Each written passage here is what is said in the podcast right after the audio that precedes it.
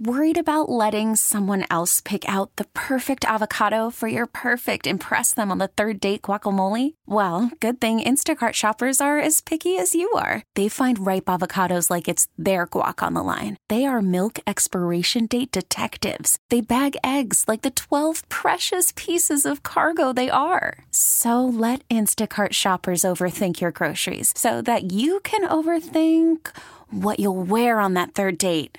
Download the Instacart app to get free delivery on your first three orders while supplies last. Minimum $10 per order, additional term supply. What's driving the conversation in California today? Every weekday at this time, we explore a topic that's making news in our state. This is the state of California. Good afternoon and Happy New Year, everybody. I'm Doug Sovern, KCBS political reporter and host of The State of California, along with Patti Reising and Brett Burkhart. Well, California was poised to get its second consecutive Speaker of the House today until it didn't. You know, Republican Kevin McCarthy of Bakersfield became the first party leader in a hundred years. A hundred years to fail to win the speakership on the first ballot. He fell short on three ballots before the House gave up for the day. Yeah, McCarthy needs 218 votes to become Speaker, and Republicans hold 222 seats to 212 for the Democrats. There is one vacancy because a reelected Democratic representative died. He has not yet been replaced. So he's got four votes to spare, and yet McCarthy could only win 202 votes on the last ballot of the day, while all the Democrats held firm, they backed their new leader, Congressman Hakeem Jeffries of Brooklyn, who consistently got 212. That's because a hardcore group of conservative, pro Trump, MAGA Republicans steadfastly refuses to support McCarthy, even after winning unprecedented concessions from him. 19 of them voted for anybody but McCarthy, eventually coalescing around Ohio Republican Jim Jordan, who does not want to be Speaker himself. He's supporting McCarthy. And they were joined on the third ballot by another member who had been backing McCarthy, but said it's clear he can't win. So now there are 20 Republicans voting against McCarthy. So the House remains in limbo with no speaker, unable to conduct any other business. They've adjourned. They'll reconvene to try again tomorrow at about 9 a.m. our time, Brett and Patty. Ugh, it just seems like the height of dysfunction. How humiliating is this for McCarthy and for the state of California, for that matter, and how is he handling it? It's incredibly humiliating. I mean, this is such a rebuke of him. He's had two months to try to get these votes nailed down. He couldn't do it. He's made unprecedented concessions. Uh, he's he will be a very weak speaker if he does eventually win because he's you know given so much to this small group of hardliners.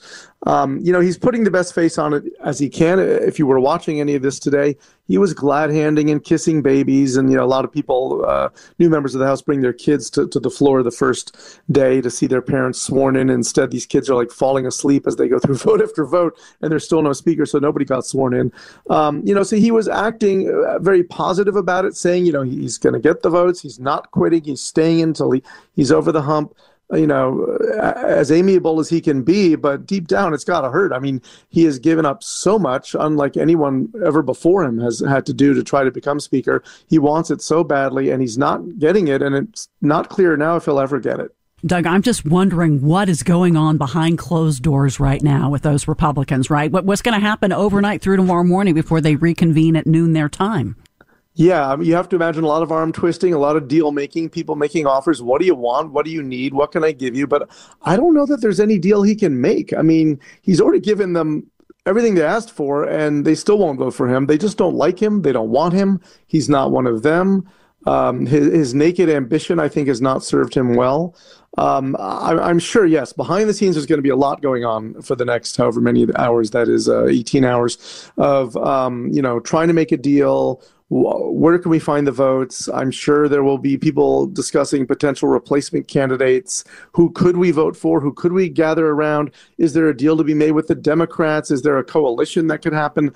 I don't think any of those things are going to happen. I think McCarthy is going to still try to get these votes. But the fact that you saw one defector at the end today does not bode well for him because uh, if more Republicans who were supporting him defect, there'll, there'll come a point where there's a critical mass where they say, look, sorry, Kevin, this just isn't in the cards for you. You characterized the 20 Republicans who voted against him as MAGA Republicans, which is appropriate at, th- at this time. But are Trump's fingerprints on this behind the scenes? I mean, we all saw that image of Kevin McCarthy uh, denouncing the insurrection and then posing with Trump at Mar a Lago. Well, I don't know that um, Trump is trying to keep McCarthy from winning the speakership, but that, and that he's pulling strings with the people he helped elect. But his fingers are on it in that these people are Trump supporters who he helped get nominated and elected. So they're loyal to him. They're loyal to what he believes, whatever that is. Uh, they're not especially loyal to McCarthy, and they know that McCarthy has, you know, a spine of Jello. So uh, they're sticking with with Trump. I don't think behind the scenes Donald Trump is telling them not to vote for McCarthy. McCarthy, uh, except for a couple of days of wavering around January 6th, has been pretty loyal to Trump, and clearly, you know, did whatever he had to do to keep Trump on his side. So um, but there's no question that, you know, this is fallout from Donald Trump's era. I mean, these are Trump supporters. These are the kind of people he wanted in office. There they are. And they don't care about the Republican Party. They don't care about history or precedent or wh- whether their party can get anything done. They want what they want. And what they don't want right now is Kevin McCarthy as their leader.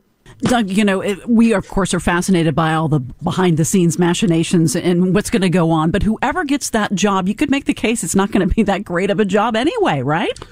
Yeah, just ask you know John Boehner and Paul Ryan and some of the people who've had it before on, on the Republican side.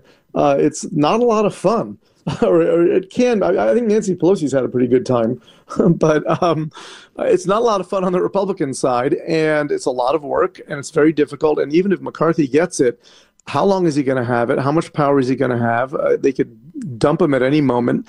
And if someone else comes in, you know, I would think if they compromise around a Steve Scalise or, or someone else like that um, you know, that person will have a tenuous hold on the job, but they could probably, if they do a good job, solidify that support and show that they can handle it. But yeah, it's not going to be easy sailing for anyone, and it's going to be a rough couple of years for the Republicans in the leadership of the House.